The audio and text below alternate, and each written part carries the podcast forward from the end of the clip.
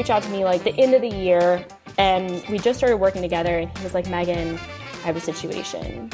I have a deal and I can close a really smaller deal right now to get it in by the end of the quarter, which would make my sales leader happy. And I really have this number in mind for my year. It's like, you know, 200% of quota.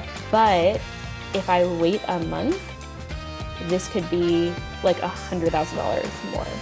And I'm like, well, wait, like, is that a question?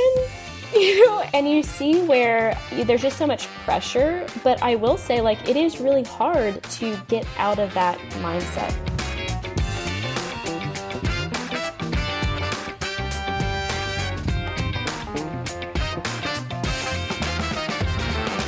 Hi, friends. Welcome to the Sales Enablement Podcast. I'm your host, Andy Paul. That was Meghann Misiak. Meghann's the founder of her training and consulting venture called The Path to President's Club. Meghann is one of the rising new voices in sales that I like to feature on the show, and she's part of the new generation of thought leaders and sales leaders who are shaping the future of selling and the sales profession. And in our conversation today, we talk about a wide range of topics, including the work Meghann is doing to train sellers how to harness the power of the MEDDIC framework to help them win more deals by more effectively working with their buyers. Now, we get into all this and much, much more, but before we get to Meghann, I want to remind you to subscribe to this podcast wherever you listen to it. And I want to remind you to check out my most recent book, Sell Without Selling Out. It describes a modern human centric framework for increasing your win rates and shortening decision cycles without having to use the salesy behaviors that buyers really hate. It's available everywhere you shop for books, online, and in stores. Okay, let's jump into it. Meghann, welcome back to the show. Thank you for having me, as always. Yeah, good to see you. So, uh, people aren't familiar with you. Tell us what you do. Tell us a little bit about you. Hey, so um, I'm Meghann Misiak, and I run a company called the Path to President's Club. Um, so I do a combination of sales coaching, right, for both corporate clients. Um, I have a few one-on-one clients, and something new that I'm launching is bringing group training, um, forming a group coaching program for the first time, which I think is really exciting. Um, so I do a, I really help people um, get to President's Club. That could be uh, a, a, few things, right? It could be a literal President's Club trip, mm. which I'm sure you've been on a few. Mm. Or it's also figuring out what President's Club means to people. Is it mastery? Is it um, getting a promotion? Or is it also even for top performers having more balance in their lives? Right, right. So, uh, yeah, that's funny. Uh, connecting President's Club to balance in your life. Usually people think if you have to hit President's Club, you got to grind. yeah, and I mean, I'm reading your book right now, and I'm not, I'm going to admit, I haven't read the whole thing because I read one line, I highlight it, and then I, I start to read the next line, and I can't because there's so much happening in my brain.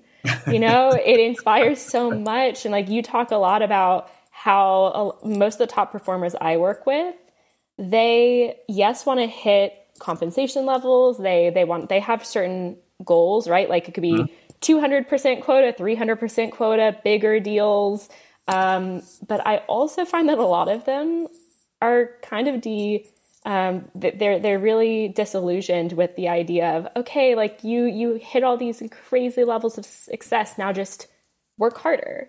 Just do right? it again. just like. do it again. So I yeah, it's funny. A lot of people that work with me, they one of the coaching clients told me I wasn't prepared for all of the mindset shifts that were required and are part of the work, right? Mm-hmm. Even mm-hmm. just being asked, what is your goal? You know, is it, and like, and the more important question is like, why is that a goal for you? So um, yeah. it's interesting. A lot of people aren't asked that. Right. What is your goal? Not not what is the mm-hmm. goal the mm-hmm. company assigned to you, but what is your goal? Yes. Yeah. They're like hitting quota, obviously. And you're like, okay, well, what if? I mean, I, I've also worked with a lot of people where the quota is unrealistic, unattainable, or mm-hmm. people who are hitting 3x quota over and over and over, it's like that that that goal is meaningless, you right. know? And I think that's also top performers I find are most underserved by internal training, right? Because most of the time, internal training is designed to get m- the majority of the people to that level. It's not to, it doesn't usually help top performers get to the next level of their success. True. What's our interesting conundrum? Because, yeah. yeah, read all the time on LinkedIn, people complaining, like when we're talking about coaching, and there's people make comments, is like, well, you know, managers have more time to coach uh, top performers if they weren't spending so much time dealing with the bottom. And my experience is really working with companies and sales leaders for a long time has been really just the opposite is that that sales leaders actually spend a disproportionate amount of their time with the top performers because I think that's where they're going to succeed. Mm-hmm. And, and I, yeah. But but you're but you're right. It's the training sort of geared to those yeah. who are up and coming and not the top. But on the other hand, I think the top people get more of the one-on-one attention that should be spread more evenly throughout the teams typically. Yeah, and that's a good point, right? I think it's like we think about management and we think about training and development. And I think that distinction is the key there because I think most top performers are getting management, right? Where how can we close these deals? Yes. How can we it's not on developing their skills no. or developing them. And I think a lot of like top performers there is just so much focus on the goal and the deals. And even their time is spent training other people or coaching or mentoring other people, mm-hmm. right? Mm-hmm. It's and I think a lot of times they're like, don't be selfish, but I think everyone should be selfish because then you have top performers who they're unhappy because they can't get to the next level, so they go to another company. And a lot of people reach out to me because they're like, I'm tired of just jumping from company to company, trying to find resources. But what I find is that it's more of a systemic issue. It's it's it's more common across all of the the companies. Right.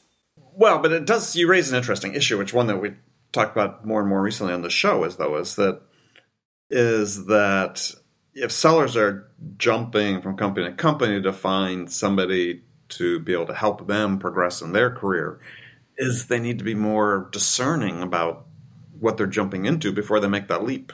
Yeah. And I think the harder part is that even if you have that for a few years, it's really easy to outgrow your company, your manager, your even your mentors and your, your like sometimes your mentees, right? So I think um yeah, when we think even about longevity in your career, it can be really refreshing and helpful to go to a new role, but we also have to look at the cost of that, right? Like it it it takes a there's a real cost of going into a new company, onboarding, mm-hmm. having to learn everything, um, even if you're staying within the same industry, there's still you know a ding in terms of your compensation, your um, even just you know getting from level to level. So it's really interesting. Um, I see a big trend of people investing in one-on-one coaching, just like you've offered, mm-hmm. right? So I I feel like I feel like it was more of mentoring in the past but even we have all of these sales trainers who they've been stuck over COVID and they're like, okay, what am I going to do over COVID? And it's even, you know, creating virtual programs. And I feel like coaching, external coaching, external one on ones, even outside of a mentoring, even more formal coaching is becoming a lot more common. Interesting. Yeah, it should be. I mean, if, if we have this situation where there's great acknowledgement that, that or I don't say great acknowledgement, but let's say almost a consensus on this idea mm-hmm. that frontline managers who should be doing coaching aren't doing enough of it. And if that's the case, then yeah, companies should enable people to find coaching somewhere else. Yeah, and I feel like I'm seeing a blend. Sometimes it's the seller saying, My company is going to support me and getting some external training. And I also see a lot of top performers who are simply saying, Hey, in, internal training and internal support's not enough. I hear a lot of times my manager is a great manager, they're just not a great coach. Um, so I even see a lot of top performers simply reaching out and even using their personal funds and saying, This is something I really need.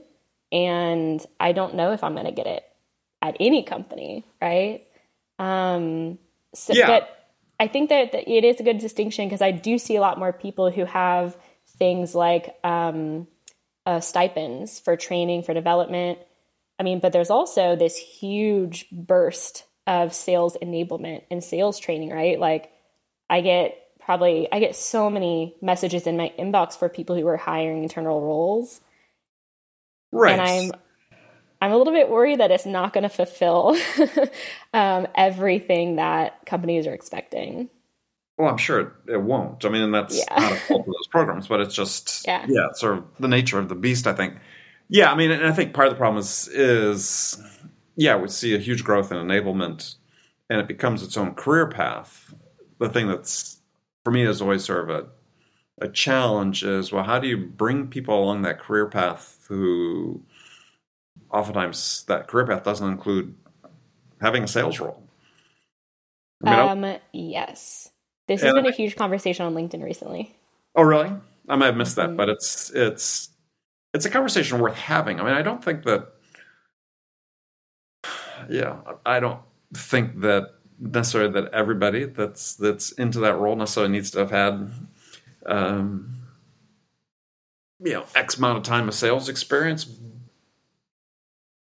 But I think in general, it would be very useful for them too.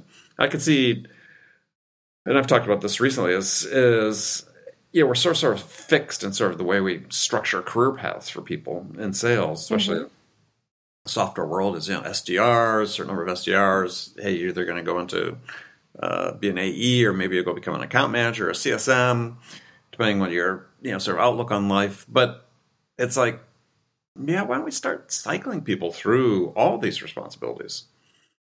Yeah, why shouldn't somebody, as part of their career path, spend time in enablement? Well, I can tell you why a lot of people don't. Um, I hope it's probably going to be pretty obvious, but I mean, I've one of the main reasons why I went and started my own company was because there's like very real uh, ceilings in terms of compensation, even for like high level roles. Um, a lot of times you're working as one person, you're managing the entire team. For me, it was like a hundred salespeople, and I was also taking on responsibilities for the CS team. So it's like 200 people, and I had all, like incredible results from the program that I'm even like MEDDIC, the program I'm launching. Right. And I was told like we don't just give away promotions, and I was like this this program we we doubled the best in case uh, forecast after one quarter of implementation. And and you know even when i go to these companies it's like well that's the high end of our budget. And you're like if if you're looking for people who are skilled salespeople and have training experience and and and have those skills why would they go into those roles? So what i find is that you have a lot of people who don't want to go into sales or maybe they try sales they don't really like it. Um, and those are the people that are going going into enablement roles right? It's like if you can't do teach. And i feel like it's just it's kind of setting this up for six for failure when why would salespeople listen to someone who hasn't sold or you know hasn't had success in sales? And when when i people ask me about enablement people they're like yeah i'm thinking about enablement. I'm a bdr and i don't really want to go into i don't know if i want to go into sales and i'm like that imagine in a few years when and especially with bdrs they're usually more junior they're less tenured and sometimes they just tend to be younger as well. So i was like if think about that. If going into a role you're going to be so limited in your career as well. So it's not only i feel like it's very limiting for these people that are going into these roles. Yeah, I mean, it's an interesting question because I, I, well, I think back to first company I worked for out of college, big tech company uh, of the day, and yeah, going into a teaching role was sort of part of the career path for many people. yeah For advancement is it was sort of like the, your third step. You were a salesperson. You could be a then become a, a sales manager, and for the sales manager, for them, advancement. Yeah, there are sort of like two routes that are kind of popular. One is yeah, go become part of the training organization for you know two years or whatever. You do your stint, Uh, then the other one was uh, you you go back to corporate and do a stint there. But yeah. um, and then you come back out. And the people went did their training gig. They came out, got a promotion. You become typically become uh, yeah, branch managers. We had branch managers at the time, which were big jobs. Um, so I, to me, that worked. I think that's a fantastic. I mean, my own experience. I went into sales and I was working for a smaller company where we really had a challenge attracting and retaining salespeople. So I just started building a training program myself, have to teach myself, have to support other people coming to the organization.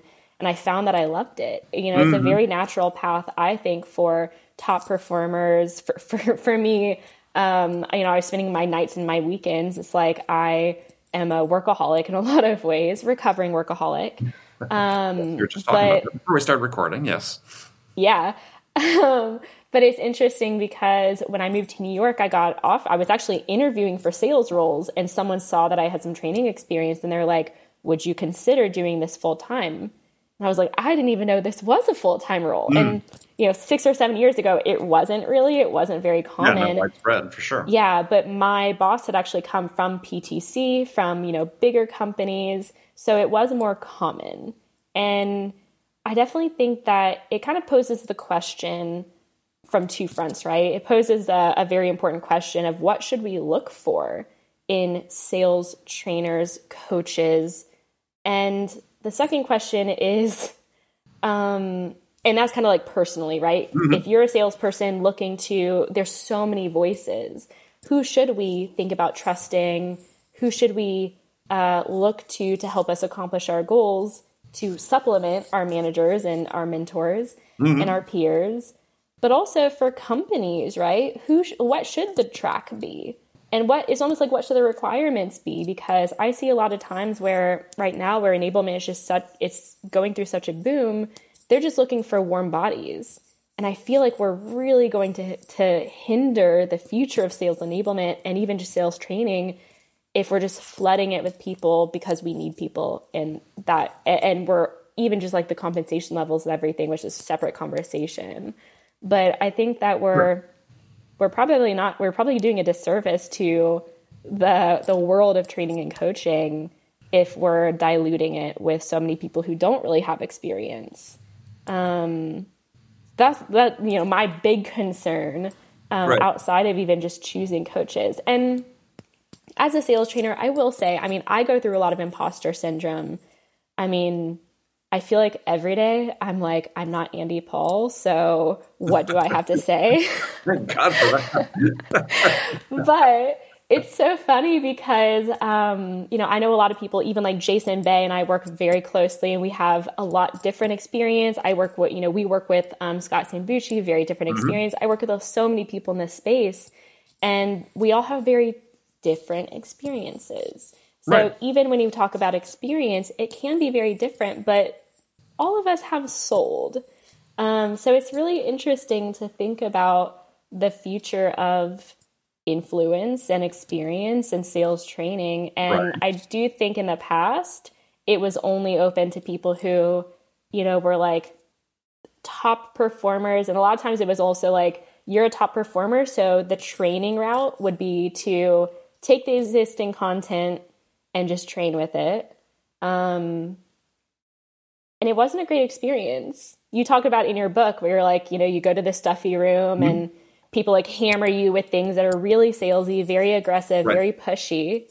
So I also think that this, um, I'm kind of contradicting myself because I'm like, you know, even if we broaden the experience, or the requirements for experience, we can also like Jason Bay has such a cool marketing background. That's mm-hmm. one thing I love about him. I, I constantly pick his brain, mm-hmm. um, and that brings a lot to prospecting.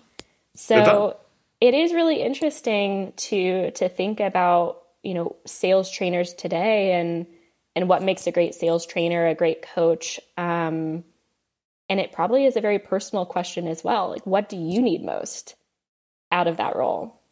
No, I think that's I think that's the case, and I think that's the point you made earlier is, is I think there's a role for company provided training, but not many companies have training departments, or even if they have enablement, they really don't have you know formal training programs and so on.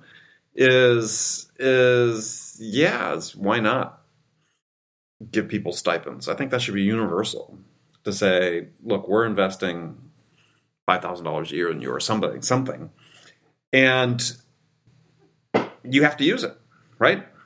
Mm-hmm. That's one of the things we're going to judge you on is, is are you using it? We've gone out, we've vetted, you know, some number of things. If you have somebody else that you want to go to, maybe there's some, you know, simple vetting process. I think companies are always going to want some of that if they're going to be paying for it. But there's a universe of, of resources like yourself out there that people could tap into. Why insist that it has to all be done internally? And when mm-hmm. certain amount should be done internally, but a lot of it from an enrichment standpoint is beyond the skill set of the people that you have in enablement, which is not a criticism of them. It's just a big world and lots of different you know, needs people have. Yeah. I think every salesperson should have some budget that they can spend externally. And that's a great point you make about that, even coming from the world of enablement, which I've been in for seven years. Um, it's really hard to even form programs that appeal to everyone.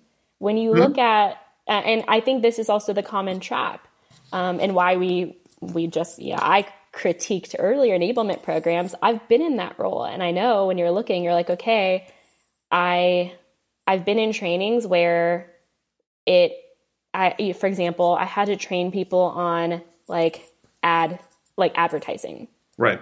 One I knew nothing about advertising. We brought in a consultant to to train us for eight hours and i had to put all of that into like a 30 minute training. Mm-hmm. and I, I looked in the crowd and i was like oh some people are looking at me like mind blown. This this foundation is so great.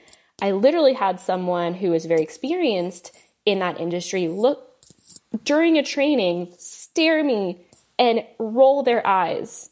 Yeah. And you're like i'm never gonna win so no. it's interesting to even figure out um, look, there's so many different options. Even um, Jason Bay's program, Outbound Squad, I love. And when people reach out to me, I focus more on discovery and more of the mid funnel sales process, right? So once you, I, I always tell people like once you create pipeline with Jason, mm-hmm. you close pipeline with me. And it's really interesting that there's also so many more training programs that focus on um, really mastering certain parts of it. So sure. it's exciting to see. And I also offer one-on-one coaching and some of the clients talk to me and they're like, I, you know, I talk to them about group coaching and they're like, no, I want a one-on-one coach. Like I'm never going to do group coaching. I'm happy paying a premium. And I'm not going to lie. I like one-on-one coaching. I think I have three or four coaches right now right. Um, for different parts of my life. So I think it's really cool to see how um, we're not uh, there's so many options that are really beyond the cookie cutter one size fits all approach so it's a really cool time in sales right. training well i think some of that sales i have friends that own sales training companies and i yeah they have valuable content but to your point not necessarily appropriate for everyone at the same time is yeah as a enablement person running with responsibility for training up a, a sales team, yeah, I'd be more tempted to say, okay, well, what this training company does is great for this, you know, 30% of the, the team. Yeah. And getting back to this idea that I think is the right idea is, yeah, I'm going to give them a stipend as part of, so they can spend part, part of that stipend on this training program. Instead of bringing those people in, it, you know, it could be online or or they go offsite, right?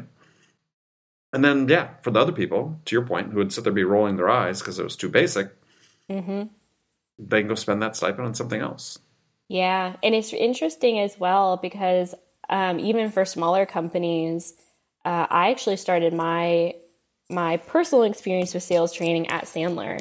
And I was mm-hmm. very lucky. I actually had um, two trainers, um, Clint and Jim, Jim Marshall actually won awards for like like countrywide awards for his coaching in mm-hmm. in Sandler.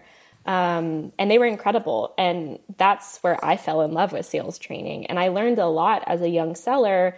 Um, you know, early in my sales career, I feel like it's really good foundations. Um, just understanding the basics, right? Understanding pain. They have the pain funnel. Yeah, I still use upfront contracts and certain aspects of their training. Um, and at the same time, I also had uh, people who I would go to the training every week.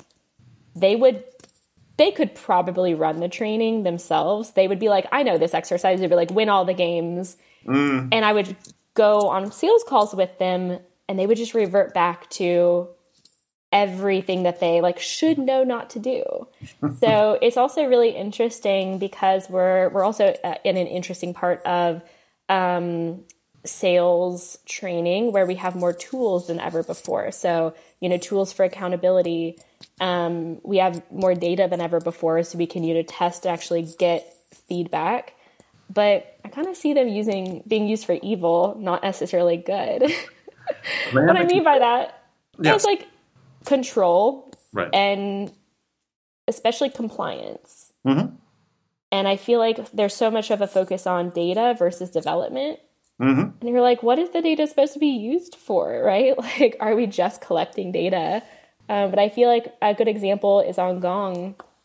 I have a lot of uh, uh, when I was in full time enablement, I I had the marketing team. They're like, "Hey, can you let us know how many times people are actually using the script?" And I was like, "Ooh, I can I say no? like, I don't want to. I don't want to run this yeah, report. I got tattletale on people. Yes. Yeah, and I'm like, there's so many better uses for it.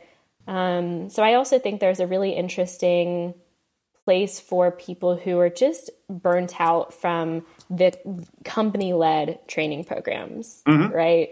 Including myself, who led them for a long time. Mm-hmm. What people don't see behind the scenes is the incredible pressure um, to, oh gosh, there's so many things. There's just so much pressure, right, to do to to do training that is a checkbox to yep hold people accountable and to focus on compliance rather than development. There's so many things um, that you know I actively fought, but you're really freed from when you go outside of the company as well. Well, I think it's so. It's part of the reason I think this idea of when I'm advocating for on the show, we'll talk more about it. I'm sure is because it's been on my list of things to spend more time talking about on the show. Is this idea of yeah, unleashing the budget for enablement training. Yeah. And giving people more discretion over how they spend it to help themselves develop. I know it feels threatening to sales leaders and perhaps some enablement people, but on the other hand, I think enablement could be an incredible resource to say, yeah, these are the resources that are out there and point people in the right direction. Yeah, and I think it's so interesting. Um, to have that perspective. And I think why a lot of people wouldn't explore that is because say most of the time like CROs, they're used to managing sales managers. And you wouldn't have a sales manager who like goes outside of their team to do to like have bring someone else in to manage their team, right? Um, but when it comes to sales training, there's so much value in, for example, like working with some of the best, the, the most successful clients I work with, they have a robust sales enablement team. And they're learning, like, as I'm doing the content that I've developed over years, they're enabling it, which mm-hmm. I, what I mean by that is, you know, they're, they're taking it, they're, they're putting it into the systems, they're holding people accountable, they're, they're hosting sessions to dive deeper into the content. And as you mentioned, they're also learning themselves. And so, you know, I think it's also we're just expecting so much from one person. Um, yeah. I don't know if you've seen this um, this very very famous TED talk about like how we hold our our partners um, to these standards of like everything. You know, we want them to be mysterious as well as comfortable, and like a lot of times mm-hmm. those are very conflicting. I feel like mm-hmm. the same thing for sales enablement, sales trainers where we we want them to be very experienced, but also we want to save money. Um, we want them to be a prospecting specialist as well as a negotiation and closing specialist. And like mm-hmm. people are also human. And I feel like most it kind of goes into the generalist versus specialist conversation as well. But I think we can learn a lot from specialists, especially that as we talked about how how different people's needs are. Mm-hmm. So I think it's it's really exciting. It's really interesting to see how we have so many more specialized programs um, that I think a lot of in the times in the past were only available to big companies. And I'll oh, say sure. as a trainer, it makes a lot more sense for for me to do corporate clients, right? Where it's like hundred thousand dollars, you do the training, um, and you know thirty percent of people are engaged, and you just you make a lot of money. But what I also find is that I mean I've talked to Jason Bay about this a lot. We both love working with one on one with people who are like the top, like it, the thirty percent, right? mm-hmm. the people who are, are, are engaged, who really want to change, who really want to learn. So it's also more fulfilling for us as trainers. Yeah. Yeah. Well, it's those are more likely to be the people that reach out for that type of support.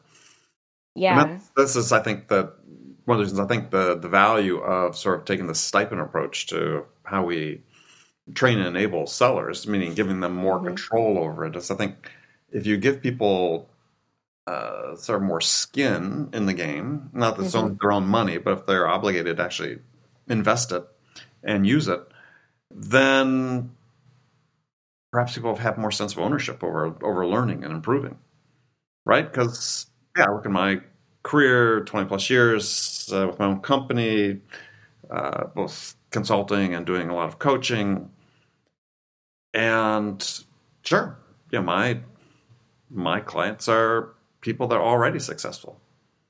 Yeah. And and it's and it's why is that? Well, it's because they're the ones that are most likely to see that yeah, I've got limitations and I want to get better and be more self aware uh, about it than others. And we just need to give help develop that self awareness in more people. I think is the, the bottom line on that. Yeah, and I think there is also fair to do a, a little bit of give to get. Um, I when I went to Sandler, I actually negotiated it. There was a, an agreement that I went to Sandler, but I would bring it back to the company and mm-hmm. I would do some training, right? Like each week, I would have a, a little office hour session where I would teach people what I learned. Right. And I think there's also some really cool opportunities there for knowledge share and also to hear what other people are focusing on. Mm-hmm. And and even to hear how they're internalizing it, how they're applying it to their role, it's actually really good for um, retention of that information. But Absolutely. also, yeah, I think like to have like 10 different sellers working on 10 different things, consuming 10 different um, trainings or methodologies or frameworks, like I think a lot of times that freaks us out from like a company perspective because we're like, there's not going to be consistency and I think we have gone so far, like way too far in terms of consistency and compliance. Yes. When people used to be really attracted to sales because there was a lot of autonomy. And now I'm I getting away from that. Well, and gotten away from it. Yeah. A lot. And I don't know about you, Andy, but like especially um, younger sellers that I talk to, they're always just asking me like, tell me how to do it, how to do it, how to do it, how to do it. And and and I'm like, don't you want to know why or like how this mm-hmm. works? And a really good example, I, I hope my like Minty doesn't hear this. um, he's gonna kill me, but like I recommended the work use names first and last. Um, we'll call him um, Jim. Mm-hmm. So Jim came to me and I recommended the book Deep Work. Mm-hmm. And it was really funny because he texted me like one o'clock in the morning. He was like, So, what do you even like about this book? And I'm like, Oh my God, where do I start? This is a book that's like changed my life and changed the way I work. And I finally, you know, I was talking to him, I was asking him questions, and he was like, Yeah, I just like, it's just a lot of psychology. And like, where is the point? Where is the part where it gets to like how to do this? And he literally texted me, he said, Oh, wait, this is kind of the point of the book, isn't mm. it? And I'm like, yeah, to think and to be creative and to even give yourself the space to test, to experiment, to mm-hmm. think deeply. And I do think that's one of the things that we've lost in a lot of our sales training. Even in sales training, being enablement, I was constantly told just tell people to do this and then hold them accountable. Right. Or my favorite, can we just like give them a test? I, you're gonna laugh. Yeah, yeah. Tests yeah. work wonderfully. Um, I actually did. You know, there are sometimes I just had to say yes to things. So one of my my favorite uh, tests that we ran, we like had a new product. I someone developed a test for it. The next day, I walked in the office pre-COVID, and I see all these pods of salespeople, and I'm like, what are they doing? You know, like we usually have a lot of, you know, knowledge mm-hmm. share and everything, but like not this specific. Right. So I look over their shoulder and they're like, okay, next question. Da da da da da. Someone would go command F, like someone else had their the screen open with the the content and they were just doing the test together. Yeah. And I'm like, there's no value in this. And I think we've really lost the art of creativity, the art of failure, the art of critical thinking and creative thinking. And a lot of training does just focus on that. And so I think there's a lot of other, um, a, a, lot of benefits of opening that up. Yeah, no, I, I agree a thousand percent. As you know, for you read my book, I mean, it's one of the real themes in it is that yeah, we are in a profession that really rewards creativity, rewards experimentation, rewards non-compliance with uh, overly prescriptive processes, and in the in the process of doing that, we're you know handcuffing the ability of people to really develop into their best selves. Um, and it's yeah, I mean it's there's a great book called Barking Up the Wrong Tree, written by a guy named Eric Barker. And it's it's uh, that subtitle something like everything you thought you know about success, but was wrong, basically. But in there, he, he cites a study that was done of class valedictorians. And the study was is was being a valedictorian a predictor of success outside of school. Oh. And what the study found over a course of years was the answer was no. That it wasn't a great predictor of success because what valedictorians did is they knew the process. They knew the system. Yeah. They knew what they had to do to be considered a success within that system. They knew the rules of the game. And, you know, so within high school or within college, you know, knew the rules, what it took to get A's and to get rise to the top of the class. It didn't translate well into real world because the rules aren't as clear cut, or sometimes aren't even evident. And so when we force salespeople to be so compliant to a, a process, we're setting them up for failure because we're saying this is the way the world works. And guess what? It rarely does work that way. Yeah. And I think that this is so short sighted as well. And could talk for days about this, but I mean, it makes sense because most sales leaders are held to quarterly results, right? Like, I always ask my clients, I'm like, why do you think your manager is pressuring you? Why do you think their manager is pressuring them? Um, but when we actually look at long term development, it really does pay to slow down and to really teach the skills instead of just the tactics. Because what I find is that if people don't learn critical thinking skills, I mean, you mentioned this book, they're going to get replaced by robots right? I love that you you mentioned this in your book where you're like, um, when we think about the the things that are going to get replaced, it's going to be just people who can give give talk tracks, right? right. Like right. if you're just doing the work of marketing, right? Um, that's obviously going to get replaced. And so yeah. we're also really building skills. Like, and I'll admit it is hard. Um, you know, I recently worked with a client to um, move from mid market into enterprise, and he he reached out to me like one uh, one quarter. He was like like the end of the year, and we just started working together. And he was like, Meghann, I have a situation. I have a deal and I can close a really I can close a smaller deal right now to get it in by the end of the quarter, which would make my sales leader happy. Um, and you know, I I really have this number in mind for my year. It's like you know 200% of quota, mm. but if I wait a month, this could be like a hundred thousand dollars more. And I'm like, well,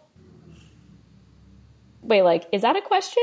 Mm-hmm. You know, and and you see where there's just so much pressure. But I will say, like, it is really hard to get out of that mindset to mm-hmm. challenge norms. And you talk about a lot about this in the book where you're talking about how hard it is to challenge your sales leader. Like this is one of the main things I work on with my clients is how do you how do you handle situations where your manager is telling you to do one thing and you you totally you have a lot of compassion for why they're coming from that perspective you know what's going on in their world but you also are like this doesn't align to my values right yeah. um i think a lot of like the main thing is um so like the speed right so many sales leaders today are just pushing to get to the next meeting or get you know close this deal as soon as possible or even like this weird end of quarter, let's close all of our deals now so we can show results. Even in like this manifested in my last company where um, they would push for, oh my gosh, such bad sales strategies. I'm dying. Um, when yeah, I first came to the organization, yeah, just just wait. Um, when I first came to the organization, they would show like first proposal call. They would show the price. They would, then they would say, "Here's the discount if you can sign by next week." Mm-hmm. And I don't I mean, you sold SaaS, like deals don't get done in a week. And so the clients like they also had never asked about the timeline right. um, or the need for a discount. And you're like, we are just leaving money on the table. And I feel like so many sellers know this and they feel this. This doesn't feel genuine, authentic. It doesn't feel like we're building real relationships. They're selling out. selling, out. selling out. Yeah. Just putting and their it, own interest ahead of those of the buyer. And I'm curious, Andy, I, I do feel like it has been I feel in some ways that this is a new trend, right? Where with, um, for example, with you know quarterly earnings and in so many companies that have received funding, but I also look at, I mean, I watched um, the, uh, um, what is it, Glengarry Glen Ross, Ross, yeah, yeah, video of like the coffee is for closers, mm-hmm. and I was like, oh man, this is what we used to be held accountable to, right? Like super sleazy, super salesy, right? Like this has always been a challenge.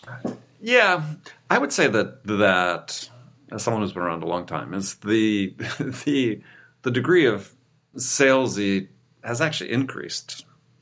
Interesting, uh, yeah. yeah. And not and not not by huge margins, but it's just in general, I think it's it's increased. And yeah, part of the reason I wrote the book is because mm-hmm. we're not getting better in this regard. So yeah, and people have this thought is like everything was like Glenn Clary and Ross, and it's like no, no. I mean, it's this is a persistent problem that's existed for a long time, and I said I think mm-hmm. arguably is getting worse. Um, and you know what's interesting about that is that especially as more training um, you know systems and more consistency and compliance comes into play, I think we're going to get in this weird environment. We're probably already in it where people like differentiation is going to become even more important because I feel like so many people are using the same talk tracks, the same strategies, and even if they're good strategies, um, like for example, like you know personalization and relevance, like these are strategies that are great except they're so misused um, and they're so commonly used right. that again it, it brings up the point of how critical thinking and creativity are going to be so much more important even as more you know compliance comes into play and more technology. Finding creative ways in is going to be such an important skill. Well i think it's finding as i write about the book it's, it's really it's finding creative ways to differentiate yourself yeah. as a seller right? How are you mm-hmm. creating this experience for the buyer that's memorable um, in a positive way, as supposed to be memorable in a negative way? Um, because yeah, the in the mind's eye of the buyer, most products are interchangeable. So if the products are interchangeable, on what basis do they make their decision? Absolutely, it's you. You're and, the Yes. And I loved, oh my goodness, the line in your book where you said, most buyers are buying in spite of you as a salesperson. I just cringed so hard. I like highlighted it and starred it because I've been that buyer. I bought a, a, system and I was like, I hate this salesperson and I never want to talk to this person again, but I really want this product. Mm-hmm. And I, I imagine this person like doing high fives and like winning the deal and you know doing the gong. And i was like this person didn't learn anything. Like i gave feedback but this person's not learning anything. No. Because the issue is that bad sales tactics still work. Sometimes they don't work as well. But this is also a huge issue where it's like yeah no but but it's working. And I, I literally have sales teams where um, they had like one sales team that came to me. They had a 10% close rate. Mm-hmm. and they're like yeah it's working and I was like, okay, um, I hate to burst your bubble, but that is super low close rate. it's working more than zero. Right. But it's I wouldn't consider that working. And I feel like a lot of salespeople are feeling that, right? Like they're thinking oh, there has absolutely. to be a better way. Yeah. But there's this inertia that they're confronting, the status quo. Mm-hmm. And yeah, it's a bunch of people are commented today and yesterday on a post I posted about this on on LinkedIn, which was yeah, was talking to a sales leader about my book, and he said, "Oh, you're so right. Uh, that's it's so good, but but I've but, got a number to hit." I, you know, yeah. I think, oh, so what you're saying to me is that in order to hit your number, you got to be super salesy, and that's sort of what a lot of people think, right? And mm-hmm. it's like, mm-hmm. no, it's really the opposite of what you want to do, but we're stuck in this mode. And change is change is hard. Change mm-hmm. is hard. It's for a lot of people because you know something they're comfortable with. But you sort of we're falling into sort of this sunk cost trap, which is we've invested in doing things this way, and look, it is working. Not great. Yeah. But sunk cost theory says, well, what we do is we put more money into it right? If we just invest more money into it, it'll get better. Mm-hmm. And um, yeah, the theory says no, it won't. Yeah, but and this is sort of where we are in sales. Is we've got a system mm-hmm. that's broken, it's not working the way it should, and what we're going to do is we're going to invest more in it in terms of resources, technology, and surely that will make it better, and it it won't. And it's so interesting because I think we've focused so much on scalability, right? Mm-hmm. And, and I think to that point, a lot of ease. There's a difference between ease and easy. And I think a lot of sales managers hitting the easy button. And there, you know, the easy way is compliance and using tools to hold people right. accountable and doing and management, right? I feel like so many times I'm like, why are we reviewing all of these deals with with sellers like in reviewing the numbers with them i was like why aren't we focusing on coaching and like asking them what their goals are and motivating them mm-hmm. and i'm going to be very upfront because it's not easy and i can t- I know you i know you too your book like it's not easy mm-hmm. to really dig deep into what your goals are to fight leadership or as a leader to even do things differently, right? There is so much pressure. But in my experience, this is the work that helps people burst through. Like, not only, I, I feel like this is what the work, like, even getting people to, to hit 100, 150, 300% quota. It's not easy, but it's worth it. And especially when we mm-hmm. think about like the 80 20 rule applied to like sales performers, right? I think it's so funny that um, these strategies work best with top performers because they actually stay with you and they're happy and they're more fulfilled. So I think it's also critical for sales leaders to to think about these strategies and to invest in their people this way just as, as much as it's important for for salespeople who are at those t- peak performance levels right. to to and I think a lot of them are doing some aspects right because I don't think you get to top performers without strategies like selling in right but I think a lot of people don't have the full picture, right? They might be selling in in some ways. I actually, I'm sorry, I'm so obsessed with your book. Um, oh, thank you. I I I loved. I think I starred like so many of the. You had this super easy chart selling in versus selling out, mm. and I feel like this is like a checklist for people, right? Because some ways they're doing, some ways they're probably selling in, but I think the question is like, how can we also? How can we just get more of that checklist? Mm-hmm. You know, um, because I think a lot of people, even like the one of the coaching clients I talked to today he's like, Yeah, I'm already doing a lot of champion enablement. Um, yeah, I'm already doing a lot of it. And I was like, Okay, well, this is like the end of the deal. This is where we need to lean into it. Mm-hmm. And so I, you know, the people that I work with year over year, it's never enough to just say, Yeah, I'm doing a few things. Like, it's how can we consistently right go deeper and deeper. And what I find is a lot of top performers are saying, how can I like work less and less? How can I hu- not even work less? How can I hustle less? Yeah, which is a topic which is yeah out there more and more these days. Um, yeah, thank which, goodness.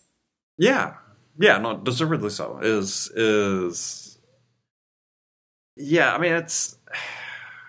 I'm trying to think. Yeah, okay when did this really come up, right? This whole idea of sort of this hustle, hustle culture. It's like, I mean, I spent my entire career in sales, travel. Let's say capitalism. yeah, well, but I don't think it's just pure capitalism. There's something else that's sort of come up sort of the last 10, 15, 20 years. It's just yeah. a little bit different in that regard. Um, yeah, people always worked hard.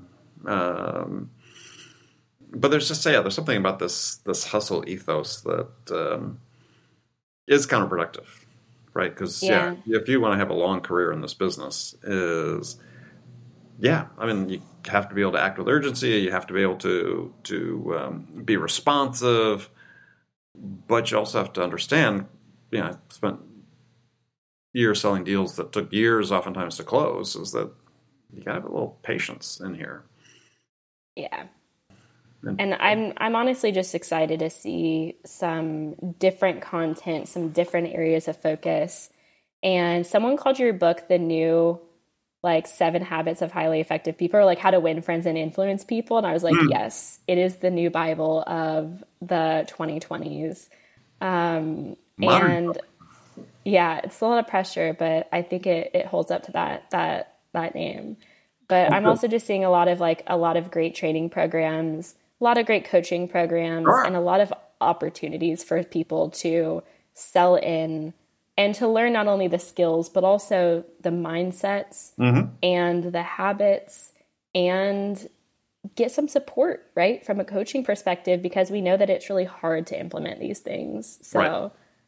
excited to see these coming out yeah well if people want to get in contact with you with you about your coaching programs how can they do that yeah so um, i'm very active on linkedin um, my name is very unique, so it should be easy to find me. But you can also go to um, www.path2topresidentsclub.com.